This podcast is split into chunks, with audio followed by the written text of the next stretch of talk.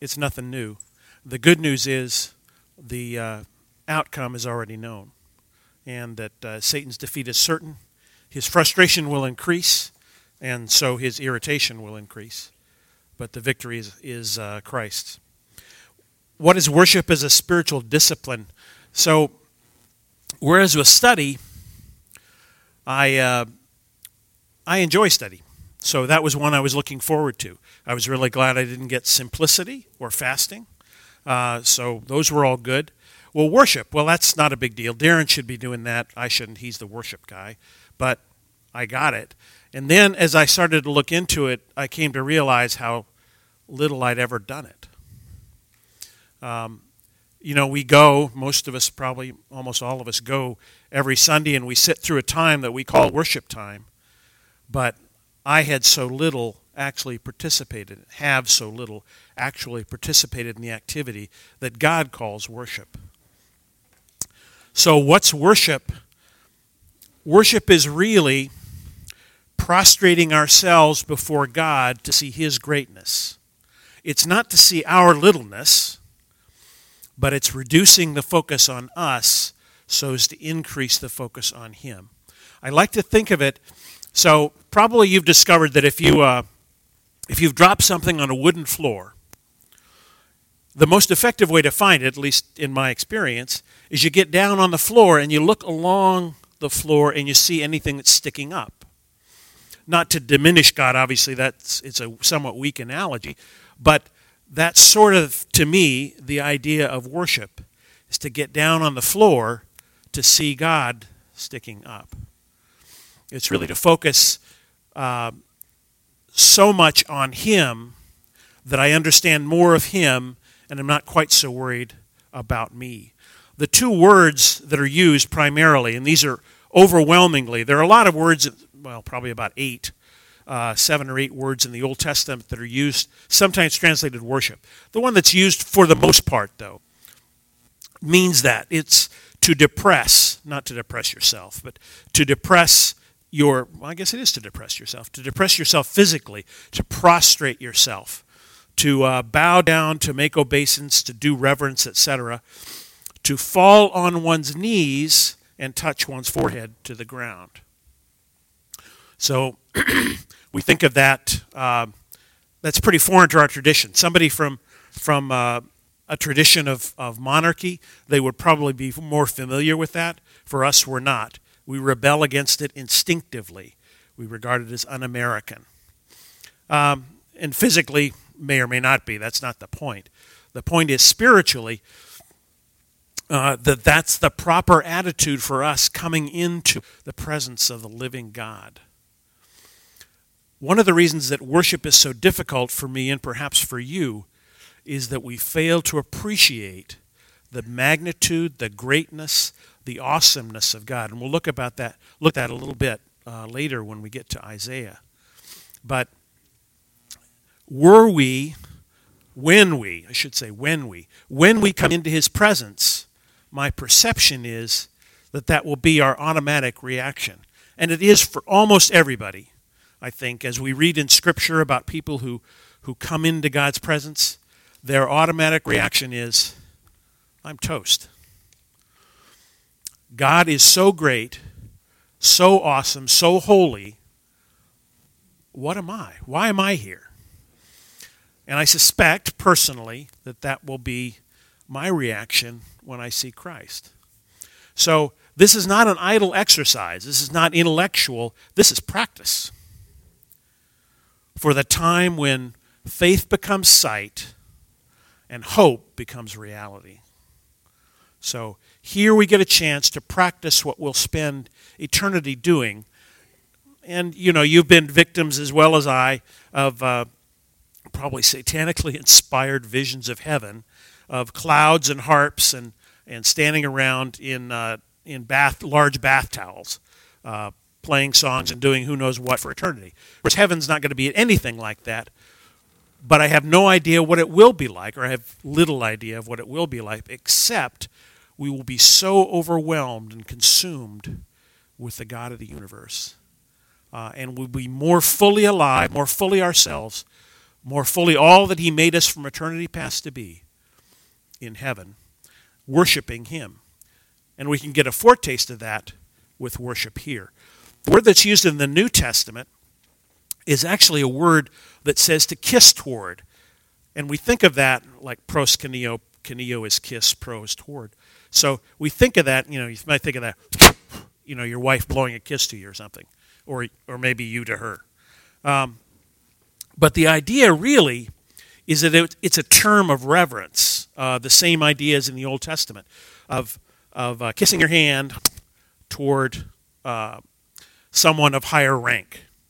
Now, I don't know. For the guys in the military, you might try that with your with your uh, officer in charge. See how it goes. Uh, but for someone, particularly in an Eastern culture like the Persian Empire, it probably would have been appropriate. The other thing was that same idea from Hebrew to Greek, that same idea of touching one's forehead to the ground. Remember Alexander the Great? Okay, came in, took over the Persian Empire, um, created an empire that stretched from Greece, our Greece in um, the west, all the way to the borders of Pakistan in the east. Well, one of the customs he adopted, because he found it to his taste, was this custom of proskuneo. He required all the men who came into his presence to get down on their knees and then touch their forehead to the ground, approaching him as though he were a god or a Persian emperor. Didn't go over very well with the Macedonians. That's one of the things that ultimately led them to demand that he lead them back to back to Greece. But that's the idea. If if we, if they, and probably I'm sure Daniel did this when coming into Nebuchadnezzar's presence, owed that to a human king, a deeply flawed, in the case of Alexander or Nebuchadnezzar, a deeply flawed human king, how much more do we owe it to the genuine king of the universe? That kind of obedience, obeisance, and reverence. The other words in both testaments that are translated worship often have to do with the external ceremonies of worship, but these are the ones that I really wanted to focus on today. The emphasis here is on lowering oneself in order to see God more clearly, but not to focus too much on the lowering part. My tendency as a human being is it's all about me and it is, of course, but um, but of course it isn't. It's not all about me. But my tendency when I say, okay, I got to get myself lower, is to focus on the lowering. Anybody remember Oliver Twist from back you were in, when you were in school and reading that? There was a character in Oliver Twist called Uriah Heep. Dickens chose his names wisely, sort of an oily name and for a really oily character and he acknowledged himself as the most humble man in London. Words to that effect. Well, of course, you've sort of lost the focus there if you're acknowledging yourself as the most humble. But we can do that when we focus on the lowering ourselves rather than focusing on the God we are going to worship. So, the essence, I give you a Tozer's quote there the essence of idolatry is the entertainment of thoughts about God that are unworthy of Him. The goal is not to think about God and not to portray Him in ways we think that make Him look good. It's to portray Him accurately, to see Him and to show Him to others as He really is. Uh, that reference I give you in Job, particularly in the early part of Job. You remember Job has three friends. Job has this, these huge calamities. They come to comfort him uh, about his situation. And Job really gets frustrated with his friends.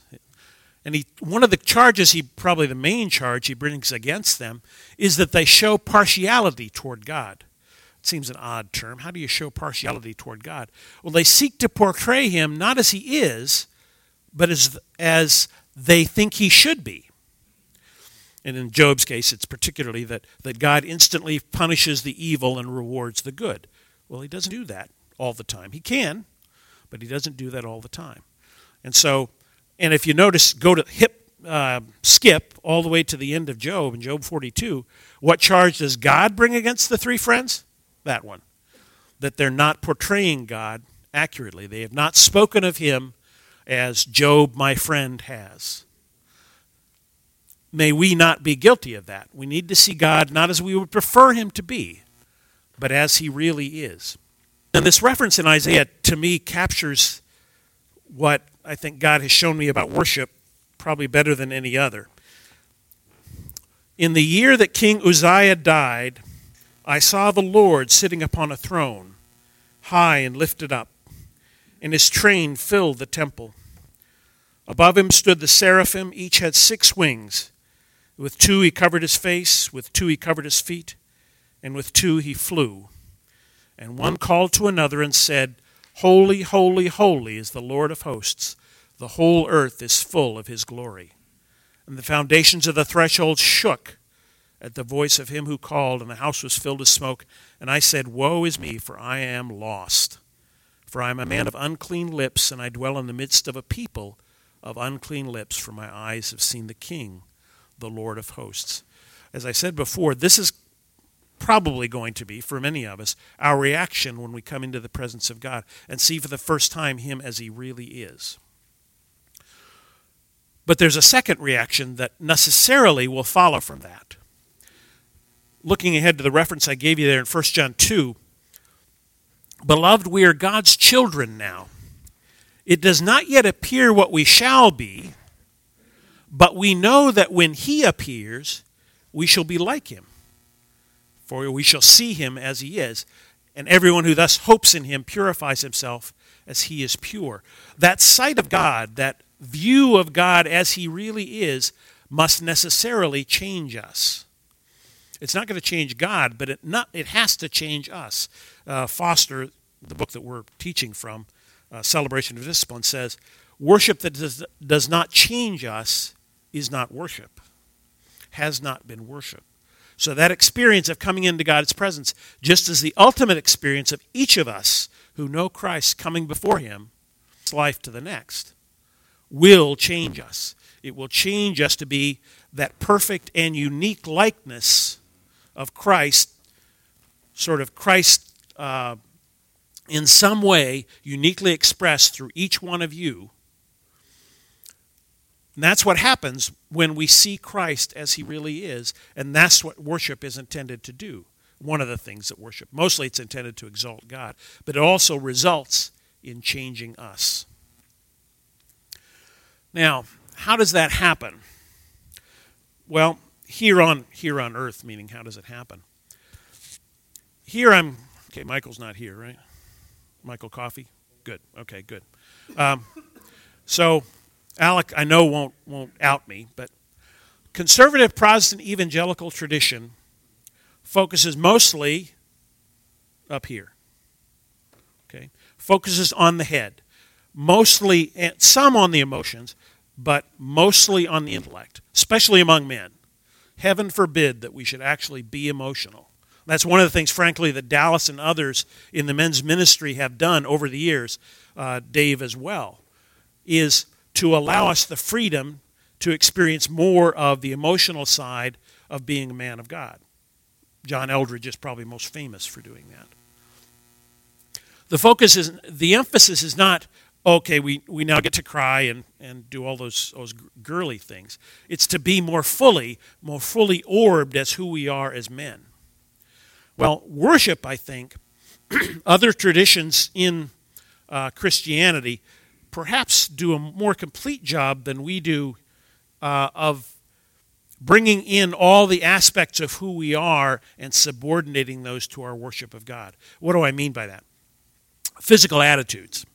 The attitudes of our body influence how we view God. That's why you, would see in a tradition of, of uh, monks that many times when they were seeking God, they would lie on the floor, completely prostrate, uh, just sort of stretched out there, asking God for forgiveness or guidance, whatever it was they were seeking God for.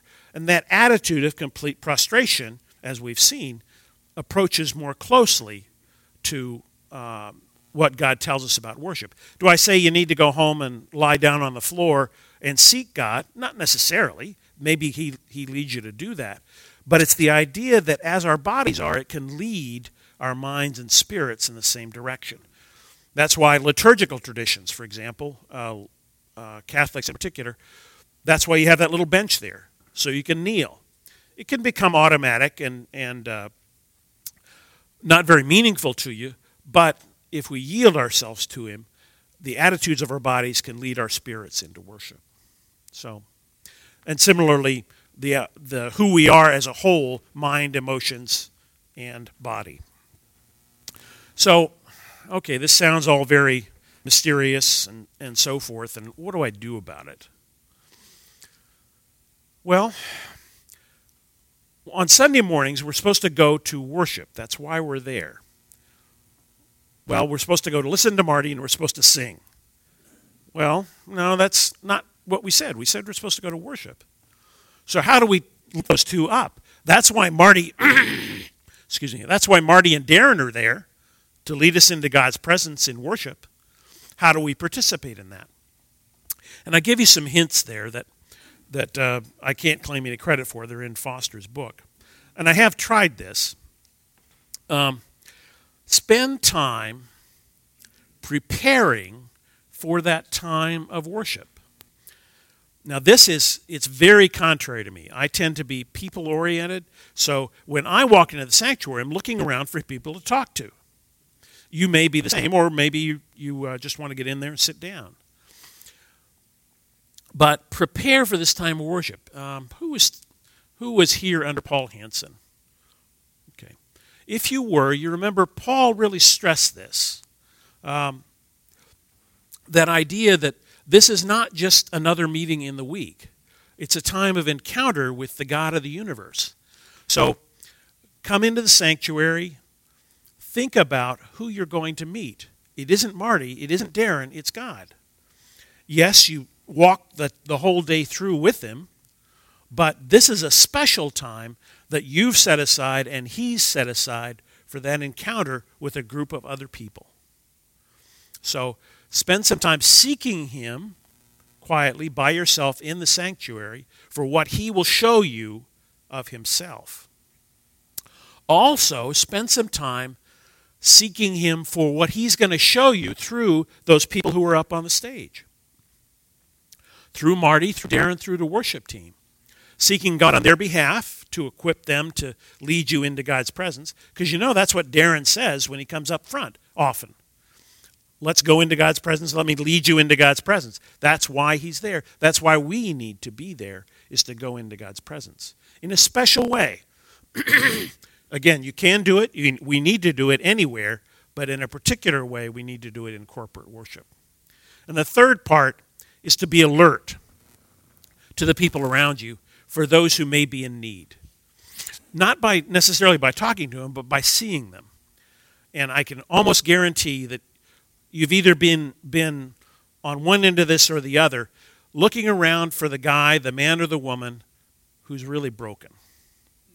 Who comes in, I mean, they could barely lift their heads. They may stay seated, for example, when we rise for worship. Seek God on their behalf. He may lead you to, to talk to them later after the service, but mostly you're seeking God on behalf of them. You don't know what the problem is. You don't need to. God does. But you're seeking Him for them. Or it may be somebody who's, and I can almost guarantee that anybody with small children has been there, who's having a really hard day feeling like God is, is around.